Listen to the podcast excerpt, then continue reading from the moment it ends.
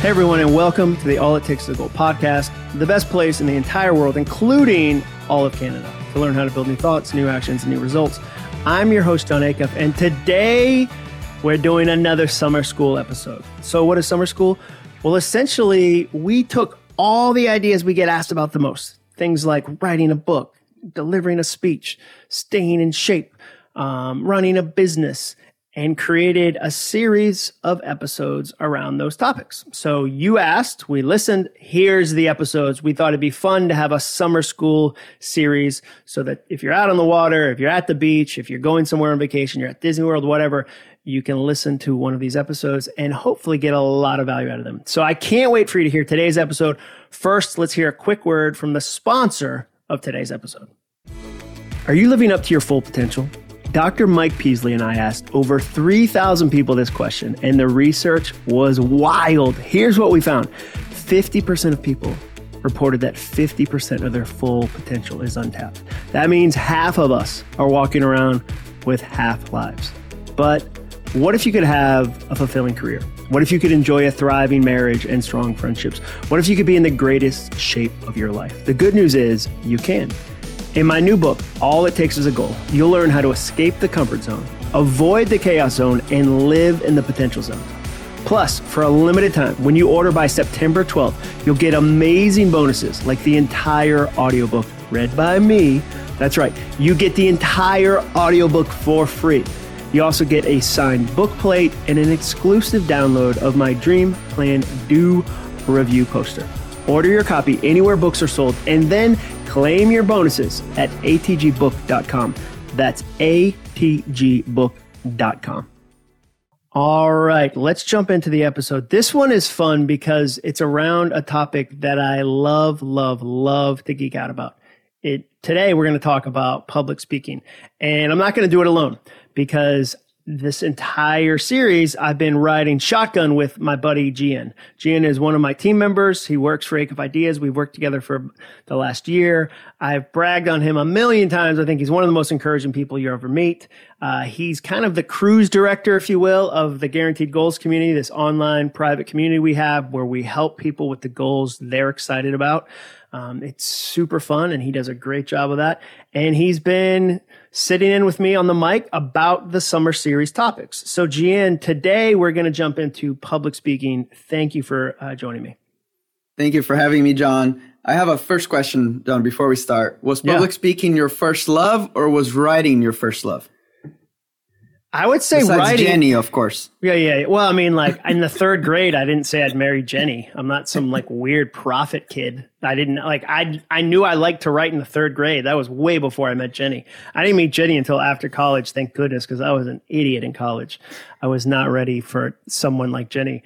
But no, I knew I liked writing first, but I think it's because I didn't even know you could be a public speaker. Like I started to realize that having a dad who's a pastor. Like I grew up watching somebody speak for a living. Like part of their living was creating an idea and sharing it from stage every week. So that gave me a good sense of like, okay, this is something you can do. But I didn't know I could do it as a career until somebody sent me an email after reading my blog, my first kind of blog that did well, and said, hey, do you ever do public speaking? And I was like, yes, I do. And then I went and delivered, this is 15 years ago or so, like a really very average, terrible speech in Oklahoma. And I didn't know that you're only supposed to be there for your day. Like when you talk, I stayed for like 4 days. I stayed for the entire conference with a family from the internet. Like this could have very easily ended up in a stabbing. It was just like somebody who I knew from my blog that commented on my blog, and they were like, hey, do you want to stay at our house? And I was like, sure. So I slept in their bonus room or like their rumpus room for like 3 nights. And my wife, Jenny, said, I don't think you have to go the whole time. I was like, I'm pretty sure you do. There are moments in my life where I'm cocky and ignorant, and that's a dangerous combo, dude. But it happens. It happened then. But that was kind of how I got started in public speaking. That's a great question, Gian. I love that. That's such a funny question.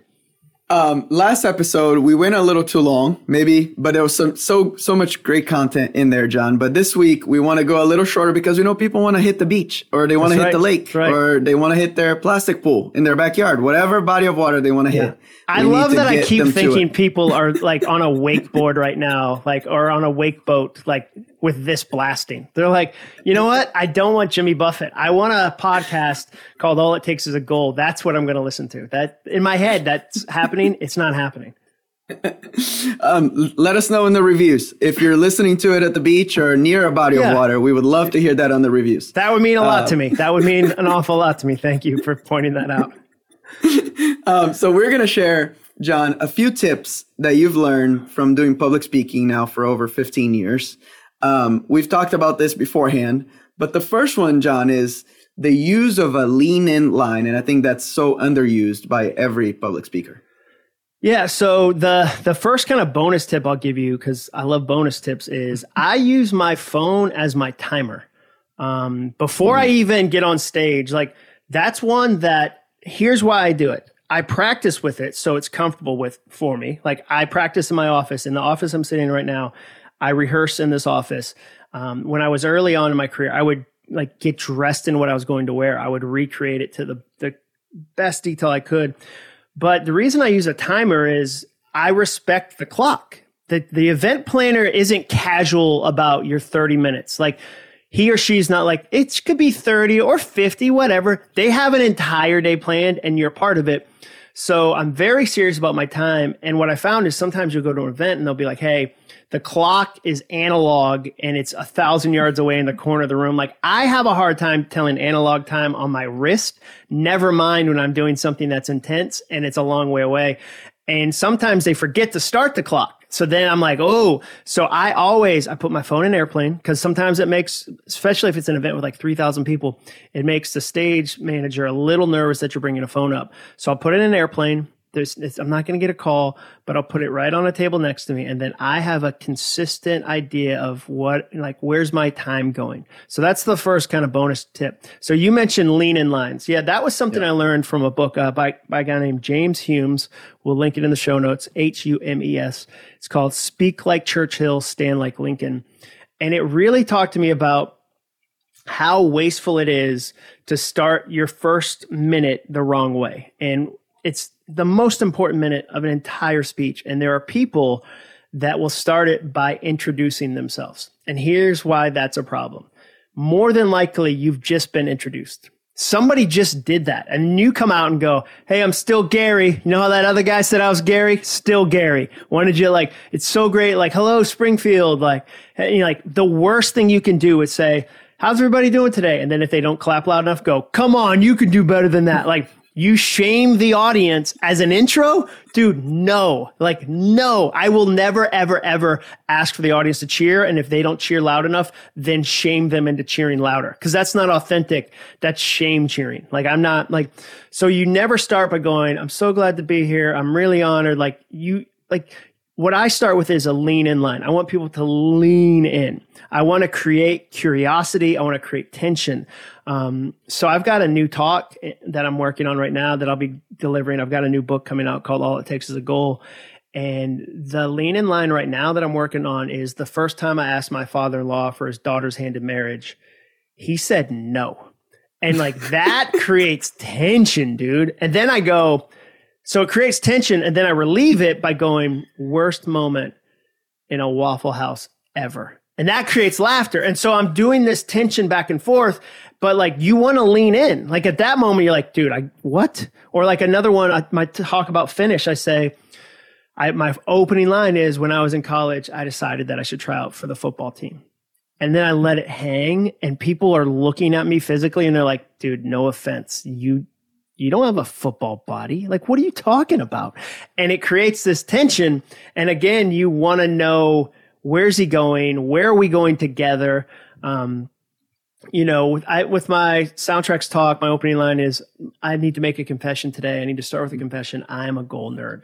And goal nerd's a weird phrase. People don't say goal nerd. Like, we say that all the time, but like the average person doesn't. And then I kind of go rapid fire and I'll say, 1 year I read 100 books. 1 year I ran 1,000 miles. 1 year I hired a ping pong coach because I wanted to get better at table tennis. And that creates a laughter kind of tension moment. And I'll say, raise your hand if you did that exact goal too. Like anybody in the room, hire an elderly man to throw hundreds of ping pong balls at you while yelling, kill, kill, kill in a rental property. Like, no, that's what I was worried about. And again, now we've got a relationship. Now there's tension. Now there's creativity. So for me, that first line, you should have a lean in line. It should be something that engages the audience and calls them deeper into the conversation versus, hello, my name is Gary. I don't know why I'm picking on Gary so much, but that's the name I've got in my head right now. My apologies. We apologize to all the Garys out there. To every Gary. To every Gary. That sounds like the name of an indie record album, like The National. The name of their new album is To Every Gary. That's good. All right. If there is a Gary by a body of water that is listening to this, please leave a review. Leave a review. Like, yeah. If you're a Gary and this episode's really spoken to you, by all means, hit us up, Gary. Let's go. These reviews aren't going to write themselves. That's right. Tip number 2, John, for public speaking is use humor to amplify a line. How do you do that so effectively? Yeah, well, I mean, one, it's a lot of practice. So I watch 100 comedians for every one business speaker I watch. So I study comedy because good comedians are social commentators. They're taking an idea and they've got social commentary wrapped around it. So I really study it. And I grew up doing that. My dad used to take me to comedy clubs when I turned 18. And I remember we'd go to Boston and we would see guys like Brian Regan. I went to Carrot Top. I did them all, Gian. And so I really respect the craft. But I also love, for me, I use it to amplify a point and to deliver truth, because there's this line that Chris Rock says that there's some things people won't listen to unless they're laughing at the same time. And so I use humor to kind of make a point so obvious that it's impossible to ignore. So I've got this, this story I sometimes do about how the pandemic made all of us overthinkers. So I wrote this book up called Soundtracks about overthinking. And we did the study before. We did this big study about people overthinking, but we did it in 2019. And then kind of the idea I'm sharing is, and now we're overthinking even more. Like 2020 was catnip for overthinking. And I'll say, because everything is a thing. That's the handle. Everything is a thing. That's easy to remember. And then the example I'll use is like somebody trying to shake my hand. I went to an event after the pandemic and somebody tried to shake my hand. And I thought, am I supposed to refuse? Should I fist bump? Do we have any hard science that the fist bump is scientifically safer? And then I was like, no, maybe I should twist at the hips because the hips don't lie, and give them an elbow. Like, and now I've done a Shakira line, but it's super fast. It's super fast. So if you don't get the line, you're not offended. But if you get the line, you're like, did that dude just drop in a Shakira line in the middle of this serious speech? And then I'll go, remember when we are pterodactyling everybody and we are elbowing, like we were bumping elbows? And the idea of like, oh yeah, we were like pterodactyls. Like, that's funny. And then I'll say, no, that was rude. So maybe I'll shake their hand, but I'll then put my entire arm up to the elbow into a vat of hand sanitizer, as if to say, excuse me while I scrub off this deadly disease you just tried to kill me with. Like, that's a funny picture, but everybody's had that moment. And then I'll do another one where I'm like, you used to be so good at the grocery store. Like, for the first 99% of your life, you knew which way to walk down an aisle. Like, you were so good at the grocery store. And then during the pandemic, you were like, okay, there's a lot of pressure here. I got to make sure I go down the chip aisle the right way. So I'll use that humor to amplify the point that we all started overthinking.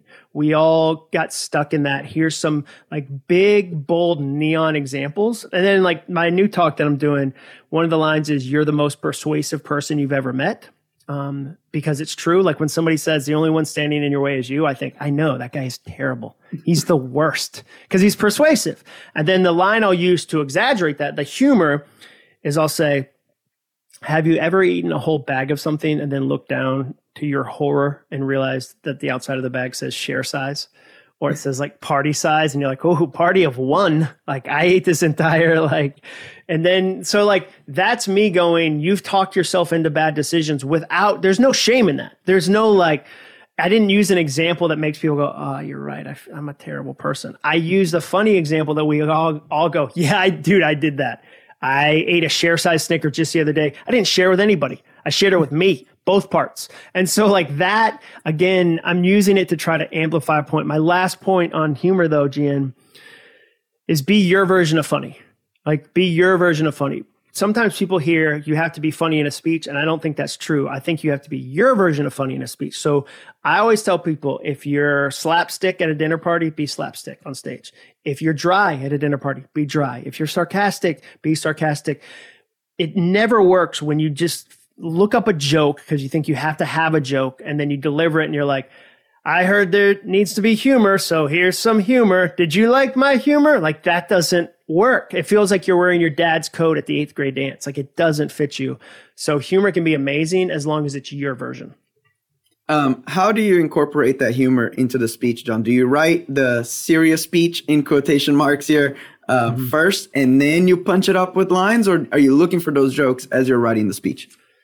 I definitely do the serious thing first, like the skeleton, I write out the whole speech, and then I look for moments where I need to break the tension, where like I need a funny story, a funny line. And then I also, I'm learning more as I kind of do this as a profession to not have too much in the speech so that new stuff can happen for both me and the audience. One of the, like, an audience loves when they can tell something's new in that moment.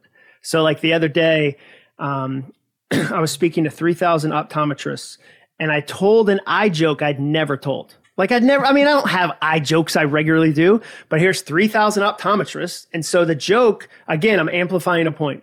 So if you're an optometrist, part of the challenge is you also have to run a business. You're also a CEO because you own your own, center or your own clinic.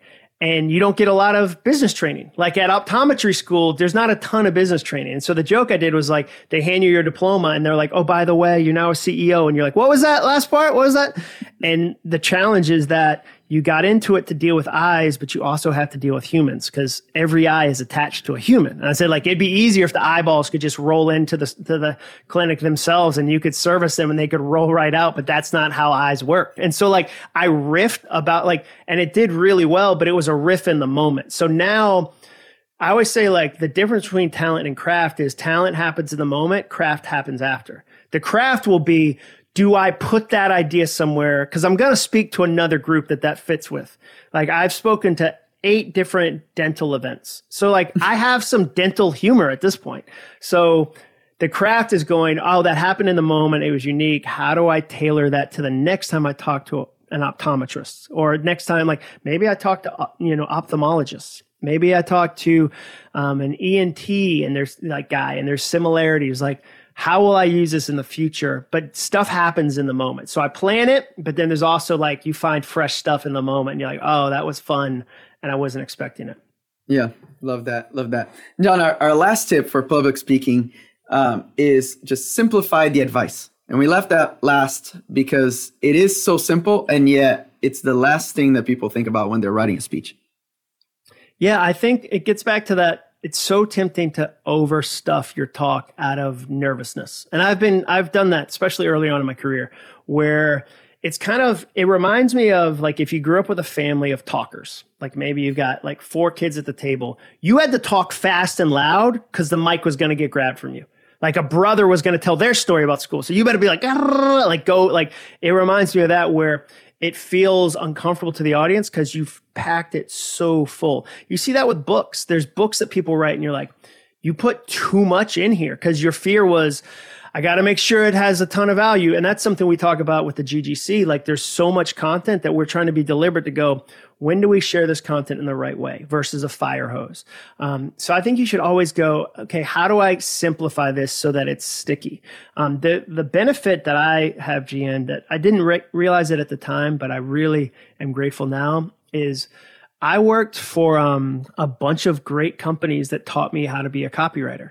So I worked at Staples. I remember, Staples Corporate in Framingham, Massachusetts. One of my jobs was to write fortune cookies. You're like, that's a weird job. Like, yeah, it was. It was a promotional we were doing. So I had to find a funny way to write a short line about toner in a fortune cookie. And so I wrote 50 toner jokes. Like when I worked at Home Depot Corporate, and we would have some new way we were talking about granite, I had to come up with something sticky and easy. When I worked at Bose and we launched a new speaker, I had to come up with something that was a good handle. I consider myself a handle maker where I'm putting handles on the ideas so that you can take them with you, so that you can actually go, okay, next week I'm going to remember this. So like when I talk to leaders, I'll say, One of the handles is leaders who can't be questioned end up doing questionable things.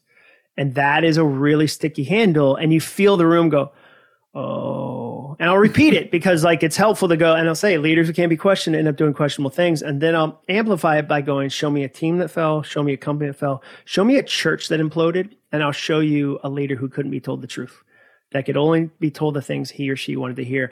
And that's a groan line too, because people groan because they've worked with that person. And they're like, oh, I had a guy like that. I had a woman like that.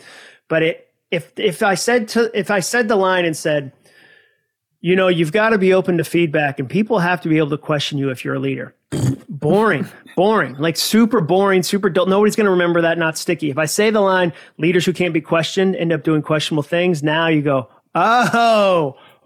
So I'm always, that's why I like Twitter. That's why I like headlines. That's why I still read copywriting books, is I think as a communicator, you're looking for those lines where the audience goes, oh, I get that. Because their takeaway there is I need to make sure I'm being questioned. Like, am I open to questions? Like, how does this apply to me? So that's what I mean by simplifying it. I'm trying to trim the amount of content so there's breathing room in the speech. Because what will happen is you'll ask the audience a question, and if you don't give them time to answer, it was a fake question. If you go, what do you think? And then immediately talk, it wasn't a real question. The audience goes, oh, you didn't really care what I thought. Okay, never mind. Okay, and that hurts the relationship. So that's how I think about it. I love it, John. Thanks. Thank you so much for joining me and giving you those three tips plus a bonus one, because we're just givers here at ATG. You know what? Podcast. I'm going to end with a fifth bonus tip because the gifts don't stop. The gifts, you're out on that lake, you're wakeboarding, and you're just like, give me another tip. Yeah, Gary, you're out at a grill beside a lake and you've got this blast in. Your wife is like, put on Bob Marley. And you're like, never. I'm getting better with All It Takes Is a Goal. My last bonus tip is think of speaking as an act of service, not a performance. It's an act of service. You're there to serve the audience. You're there to serve the event planner. You're there to serve the CEO or the executives versus it's not a performance in the sense of I haven't done my job if they walk away and like me. Like that's nice and I hope that happens, but that's not the goal. The goal is that I've served them and giving them some tools that they can use in their life. So I look at it as an act of service, not a performance. And that gives me the right kind of headspace to walk in and really super serve an audience. And an audience can tell when you're there to serve them versus when you're there to like receive adoration. Like they can feel that in a second and will completely turn off, and they should. So I'm always trying to like, okay, how do I serve the audience? How do I serve the audience? That's what I try to keep in mind. So fifth bonus tip, fantastic. Gian, thank you so much for joining me today. That was super fun. And thank you and all the Garys, specifically all the Garys. We really hit on a pretty sweet spot today. I think we talk about jokes that happen in the moment. Gary just came up and was like, let's do it. So thank you for listening to this episode. We'll put all the notes in the show notes, as always, all the links. Please keep those reviews coming.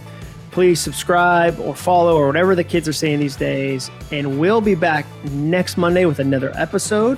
And remember, all it takes is a goal.